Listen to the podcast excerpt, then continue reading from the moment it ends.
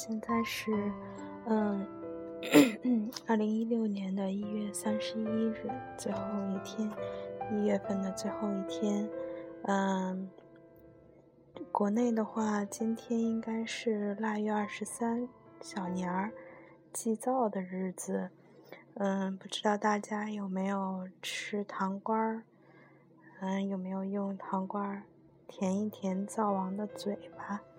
让他上天言好事，回宫降吉祥。嗯，发现自己好像原先在国内的时候，并不是很注意这些东西，什么冬至吃饺子啦，二十三吃糖瓜，然后腊八的时候要嗯泡腊八醋什么的。然后现在到了国外，反而特别注意这些事情。虽说我没有煮腊八粥，嗯，但是泡了腊八蒜。嗯，现在已经吃了一罐儿，真的很很喜欢。啊，二十三的话，我也没有没处买糖瓜去，所以只能鼓励在国内的朋友们，鼓励他们多吃糖瓜，帮我祭奠一下那个灶王爷，上天帮我多说几句好话。嗯，这两天，哎呀。一直都没有，总是说要录语音日记，但是一直都没录，总是有一些其他的事情，然后耽搁耽搁的，就就特别晚，然后就休息了，就没有再继续录，所以今天也算是补充一下吧。嗯，说什么呢？啊，说点简单的事情吧。嗯，最近迷上了滑冰。嗯，其实也没有去很多次啊，就是目前为止就跟房阳去过两次，但是觉得还挺喜欢的，所以打算，呃，过两天，嗯，就跟房阳一块儿去买双冰鞋，然后经常去，然后在学校再买一张，嗯，给学生的那个 season pass，这样的话，一直到四月份中旬之前都可以。嗯，在中午的时候去滑一个小时，然后在某某些日子的晚上也可以去。我跟实验室的人说了，然后我说我现在嗯开始学滑冰了，然后他们就跟我说建议我单独去，不要老和老和朋友一块儿去，说那样的话遇到帅哥的机会还会增加一些，然后说。滑冰的，就是冰场上帅哥应该还挺多的吧？我说帅哥倒是没有遇到，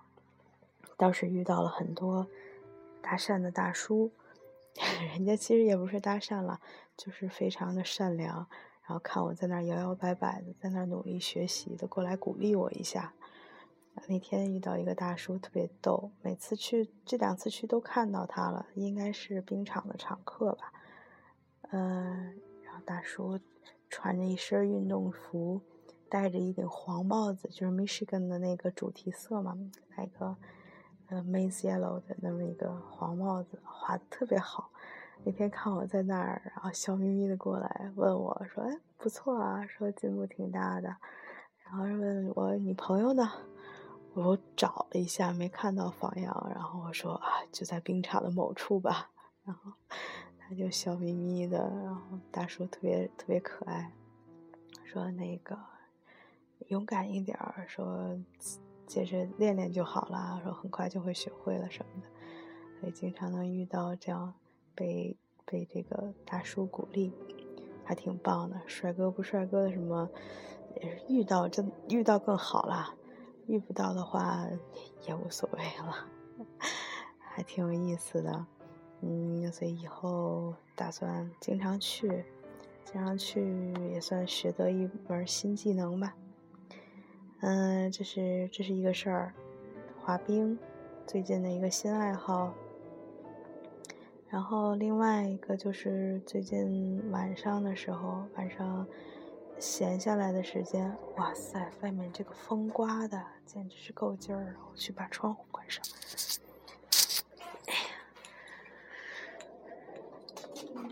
听得到风声，真的好大呀！嗯，哦，最近，哎，最近晚上回家之后，在回顾一些老的电视剧。前段时间看了这个《北京人在纽约》，其实这个小时候也看过，然后那会儿就对这个呃姜文印象还挺深的。然后那会儿也觉得演 David 的那个演员中文说的好好，人也长得很帅，挺棒的。嗯，然后这次又看了一遍哈，就有一些和小时候不大一样的感觉吧。可能也是因为，为什么回顾这个片子呢？就是因为现在自己也是在在美国，从国内出来到美国开始。开始这个一个人的这个生活哈，开始一种全新的生活吧。周围的环境，还有什么的，跟国内都还挺不一样的。所以说现在现在可能现在的差距，国内外的差距应该比，呃，那个拍那个电视剧那会儿要小很多了。但是还是会环境上啊、文化这个背景上面造成的这个差别是永远都存在的哈。所以说。嗯，基于这个现在自己的这个状态，所以决定，决定回顾一下这个片子，然后看了看，觉得还很怎么说呢？很难说心里有什么感觉，因为，因为，嗯，片子里面的人物他们的这个经历哈，和自己相差还是挺多的，嗯，但是有一些侧面的一些地方，感觉还是。挺明显的，就是，嗯，哎呀，不好不好说在哪儿，想一想哈，现在突然间也想想不出来，可能就是那个初来乍到的时候，啊，什么都，什么都，嗯，什么都不熟悉，然后可能特别渴望别人的帮忙，然后，但是呢，就是后来就逐渐的知道。还是得靠自己，就这点，就是，嗯，依依靠自己是最靠谱的，就不能等待着别人来帮助你什么的。其实这点我在国内的时候就就已经知道了，所以说到国外来了之后，并没有什么特别的、特别的这个这个这个不适应哈，跟那个片子里面的那个王启明他们感觉好像不一样，嗯。我一向就是抱着这种态度，就是别管是多亲近的人，除了亲爹妈之外，其他任何的人，嗯，怎么说呢？人家帮你是情义，然后不帮你呢是情理。不对，这个话不是这么说的，叫做，嗯，这话怎么说来着？反正就这意思吧。就是人家人家那个没有义务来帮助你哈，所以说人家给你提供帮助的时候要心怀感激，然后能够自己解决的问题尽量不要麻烦别人，这个是我自己的这个这个这个想法。啊，里面还有一些其他的东西，反正这个很不好说哈。然后再有就是这个第一代移民和第二代移民之间的这个。这个矛盾冲突，我现在还不存在这个问题，我也不知道我能不能创造出第二代，我还不是第一代移民呢，我也不知道自己能不能创造出一个所谓第二代移民或者是美国人。哎，这个说的太远了。嗯，说个有意思的事情啊，就是看这个片子的时候发现了一个以前没有发现过的一个 bug 吧，就算，就是这个里面有一个角色是那个叫大李。就是那个，也是一个从北京来的一个人啊，跟王启明是个好哥们儿。原先在餐馆打工的时候认识啊，大理这个人就很很善良的那么一个人啊。然后他在，我在这里点简单剧透一下，我估计可能，嗯，要不就是很多人都看过，没看过，我估计可能也没什么兴趣了，就就剧透一下，无所谓了。这个大理在那个片子最后是。出了车祸，然后去世了。然后他们就有一段情节哈，这个也是从我小时候第一次看的时候，就给我留下很深的一个印象，就是他们很多人大理生前的朋友，然后到这个墓地去看，就是参加他的葬礼。嗯，然后那个谁，那个那个宁宁，就是呃王启明的那个女儿，说了一句话，也是给我留下很深刻的印象哈，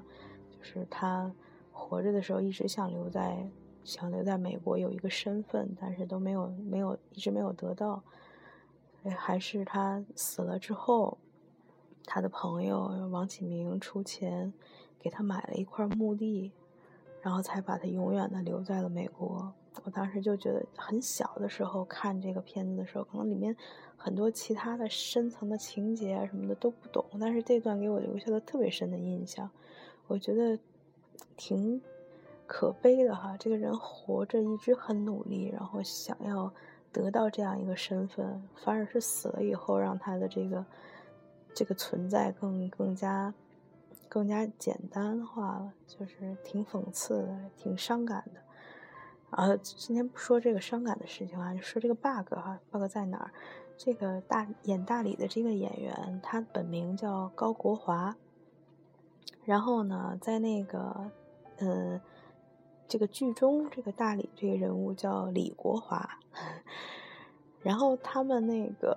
拍最后那个墓地的场景的时候，哈，有一个给墓碑的一个特写，上面写着“李国华之墓”之类，李李国华就写着这样一个名字。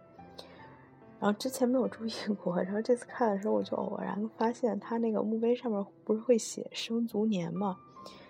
他那个剧中那墓碑写的是高呃李国华一九四七到一九五九。然后我就觉得，他们这个剧组也挺有意思的哈，不知道在哪块墓地里面找到了一个叫李国华的这么一个人的，人的墓碑，然后，然后，就就用作这个拍戏啊。但是那个实际上是一个一九一九四七年生，然后一九五九年去世的一个叫李国华的人的墓碑，还挺有意思的。应该是我没有看错哈，然后 我也没有再。返回去看求证，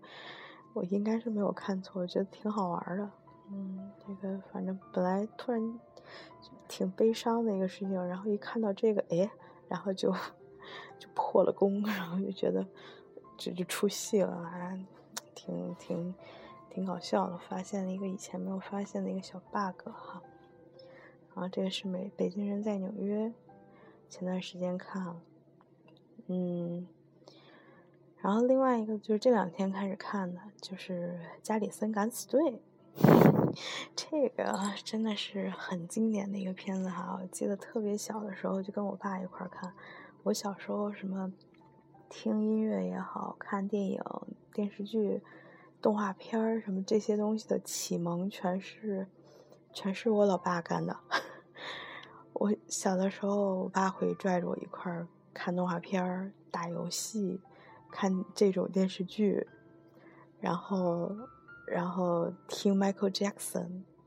然后现在想想真的是挺好玩的哈，就这样一个有趣的老爸。所以说小的时候，嗯，包括上上小学、初中的时候，那会儿特别喜欢看漫画，然后而且我从来不觉得看漫画是一个就是需要隐瞒家里，或者是需要需要需要很就是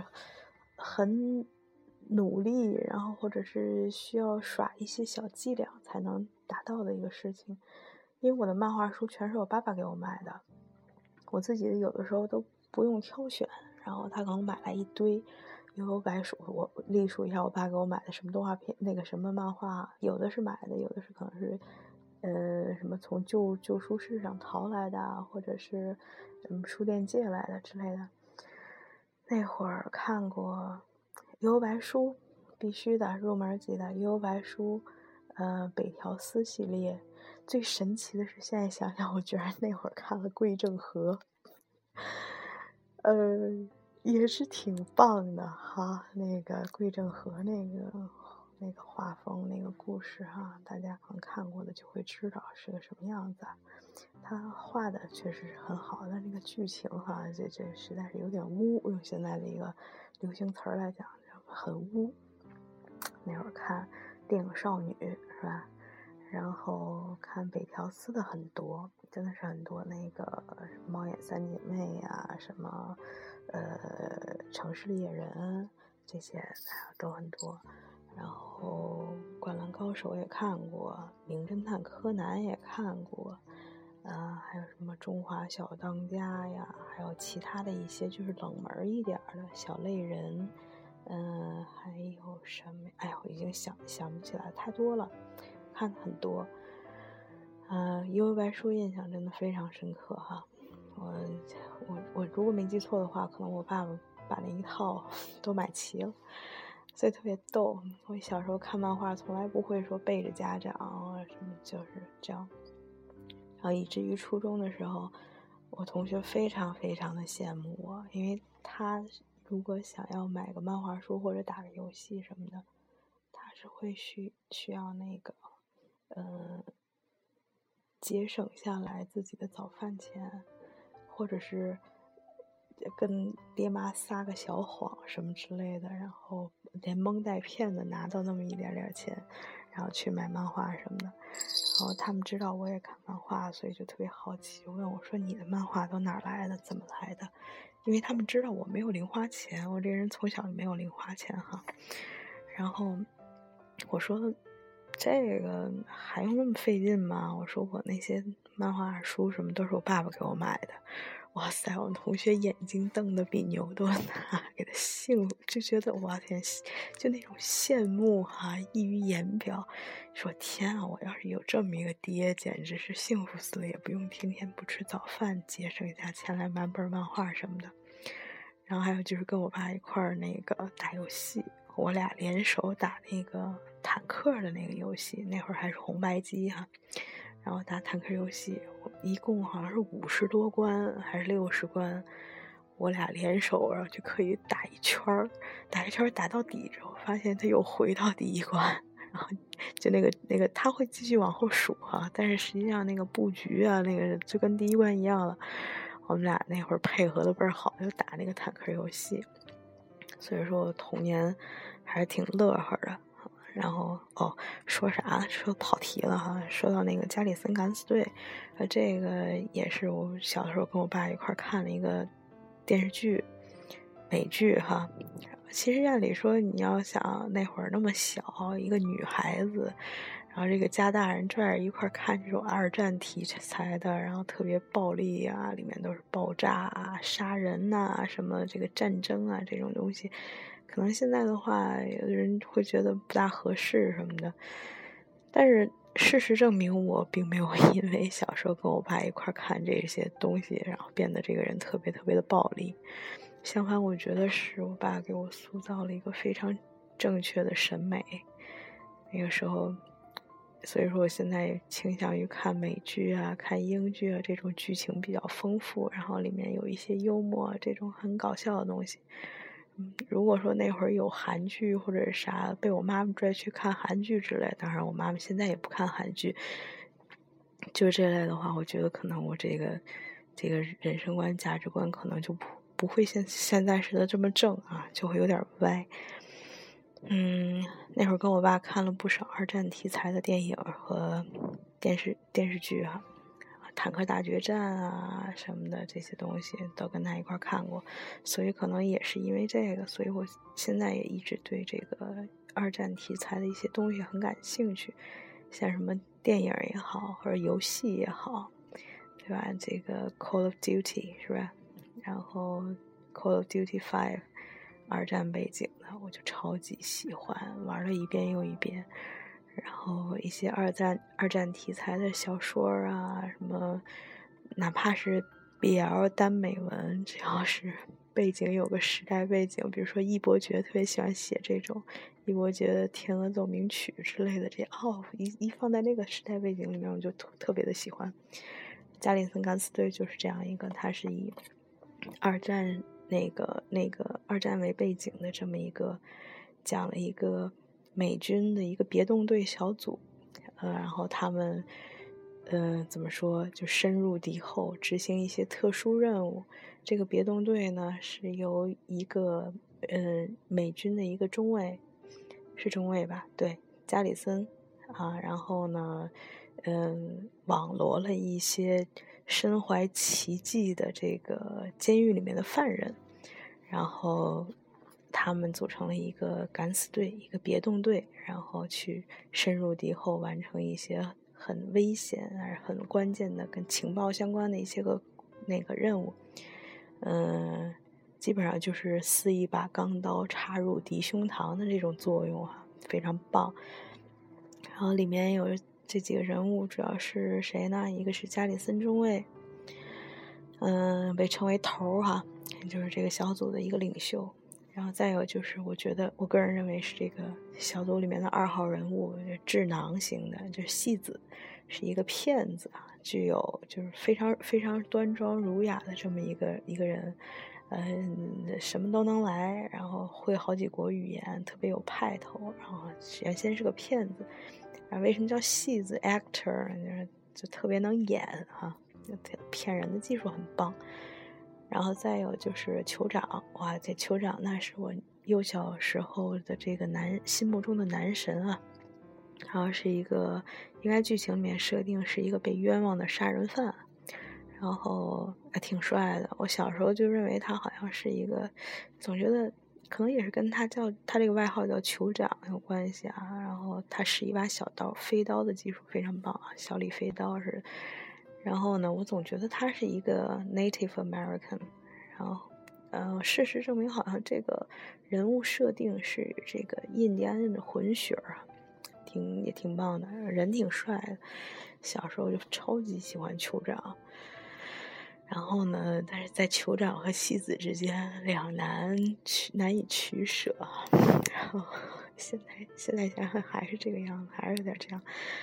啊，帅哥，挺棒的，人又特别善良。因为被被加里森就是在险境中相救，所以说对他非常非常的信任，而且又忠诚那种，很棒。啊，另外呢，就是那个 Casino，啊，Casino 是一个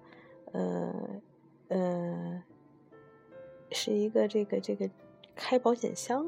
这个有这种特殊技能的这么一个人。然后也挺好玩的，呃，就他们去偷点什么东西啊什么的，就离不开他。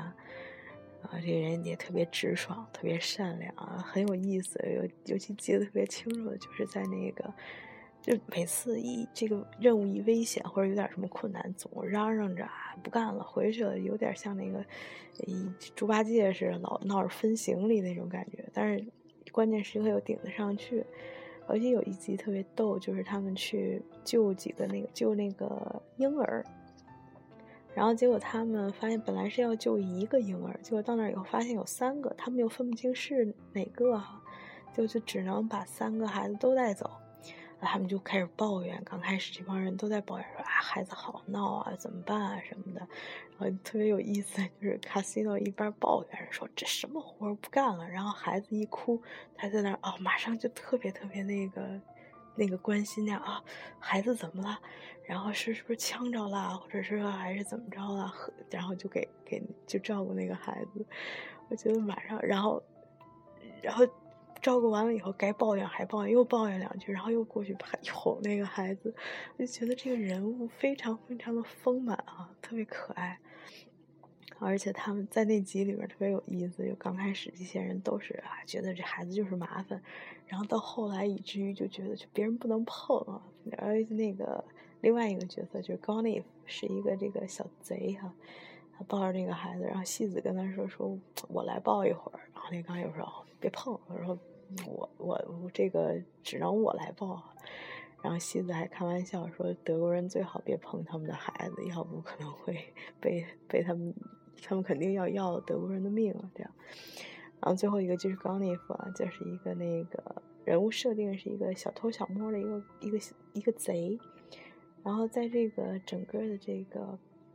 呃组里面呢是相对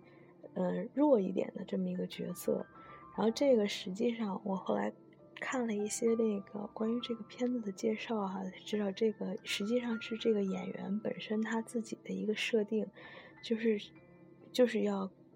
创造出这么一个小人物的一个角色。他可能有的时候掉链子，有的时候不那么靠谱，然后会胆小，会害怕，但实际上这个才是真正的这个状态啊！用这个演员他本身的一句话来说，就是不可能每个人都是英雄，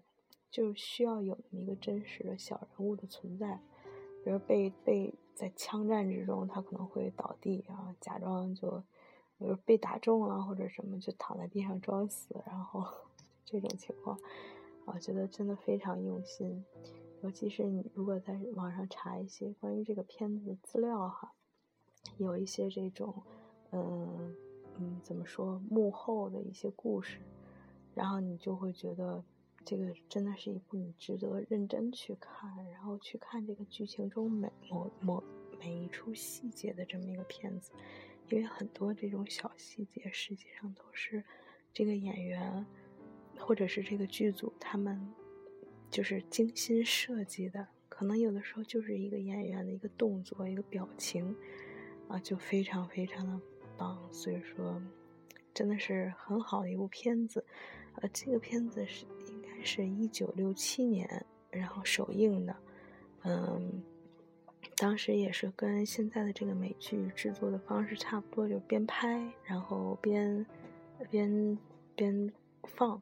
就是边这个是这个这叫什么呀？就是放映哈。然后为什么反响这么好？然后最后没有继续往下拍下去了？就只拍了第一季的可能二十多集，还说是因为当时美国正在经历越战，然后国内的反战情绪就相对比较强，所以人们可能比较反感这种以战争为背景的这个片子。所以很遗憾，这个经典之作就没有继续下去。嗯，不，可能也是一件好事儿哈，因为一般来讲，这个拍的久了，反而会越来越没有意思啊。就这样，就拍那么二十多集，让人们每次都在回味，然后在最好的那种状态下结束，也也。不一定就是一件坏事，也是应该是一件挺好的一个事情，见好就收嘛。哎呀，然后我看了以后就就就觉得挺感触的，就在自己那个朋友圈里面，然后发了一下，说问现在不知道还有什么，还有多少人能记得这部片子。然后结果这就是一个非常暴露年龄的一条朋友圈，底下给我回复的人基本上都是就是。八零后啊，然后八，最起码就不能到太晚了，就是这可能八五前就比较多，然后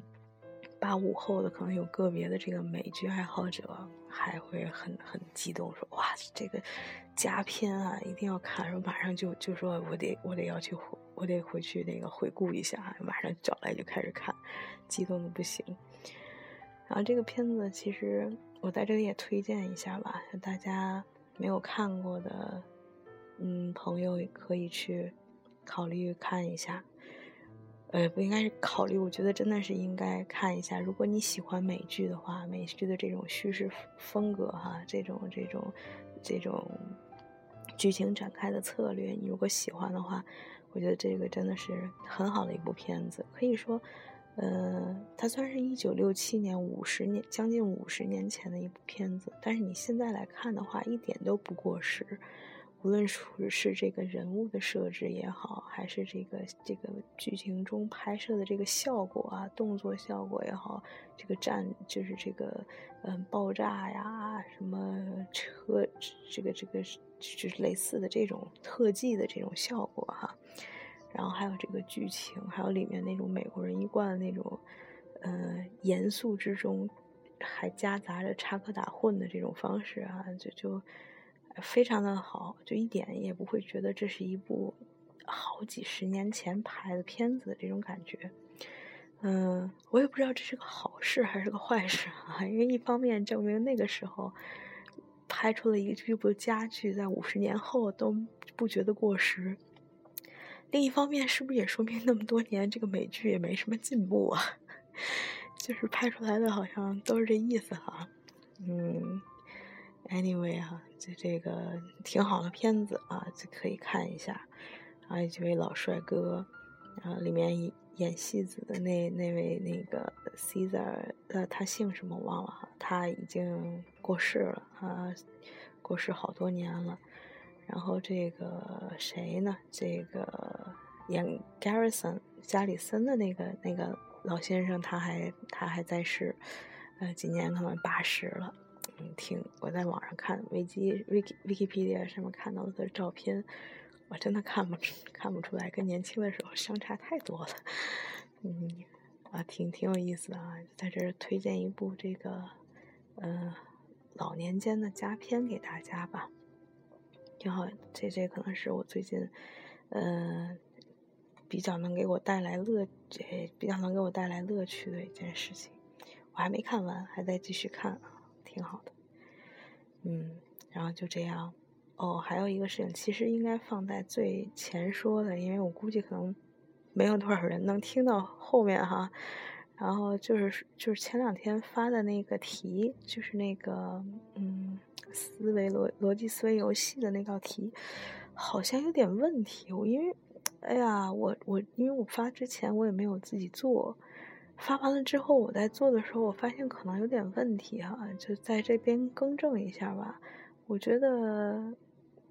那个其实其实好像不是很难，你就根据那个题面自己画一画，就应该能得出答案啊。具体答案是啥，下次再出题的时候再公布吧。嗯，但是它那里面有一个条件，就是说这对非夫妻啊是被一张空椅子分开的。我觉得这个实际上对这个这个有点迷惑，就是我我是。也可能是我才疏学浅，脑脑子不够使啊，就我真的没有搞清楚他怎么才能一张空椅子分开，所以我觉得他可能，我在我也在网上有查一查有没有类似的题目啊，这个类似的题目就题面几乎完全一样，但是只差这一个条件，所以我觉得这个条件可能是有点不对，就是，嗯。怎么说呢？就请大家做的时候就不要纠结于这个条件了，就把它当做分开就好了，这样应该就很简单了。但是如果说哪位听众呢，真的就是完全依靠谜面也能解出来的话，那你告诉我一下，然后给我讲讲是怎么回事儿。我是没搞懂他这个一把椅子分开是怎么回事儿。呃，如果单纯就是分开的话，那这题就很简单了，就简单画一画就。大家应该都能知道哈，嗯，所以我现在还在纠结这个问题，啊，其实也没有那么纠结了，我就觉得他可能，嗯，有点有点有点毛病哈，所以这也是怎么说，给我提了个醒吧，以后不能瞎出题，最起码出之前自己做做看哈，看看是不是哪里有有点就是奇怪的地方，或者是表述容易让人有误解的地方，稍微修改一下，嗯。啊，自我反思一下，就这个题目可能出了一点问题啊。嗯，好吧，这个絮絮叨叨也说了不少了，我也不知道录了多长时间了。嗯，那今天就这样吧。哦，关于这个结束哈，每次结束我都会说一句，这个感谢你听到现在啊，这个是必须要说的。然后就是祝你，祝你这个，嗯，晚安或者有美好的一天。我觉得这个有点絮叨。我们不妨以后就使用这边美国人常用的一个一个方式，就都囊括进去。咱们就直接就说 Have a nice one，对吧？这个 nice one 呢，就是是 nice day 还是 nice evening 还是什么其他的东西，就无所谓了。所以说改一下，以后也精简一点儿，怪絮絮叨叨的，我自己听着也是挺觉得挺啰嗦，好吧？嗯，那就从今天开始，啊，今天的这个语音日记呢，就暂且录到这边。感谢你收听到这儿，Have a nice one one，bye，see you next time。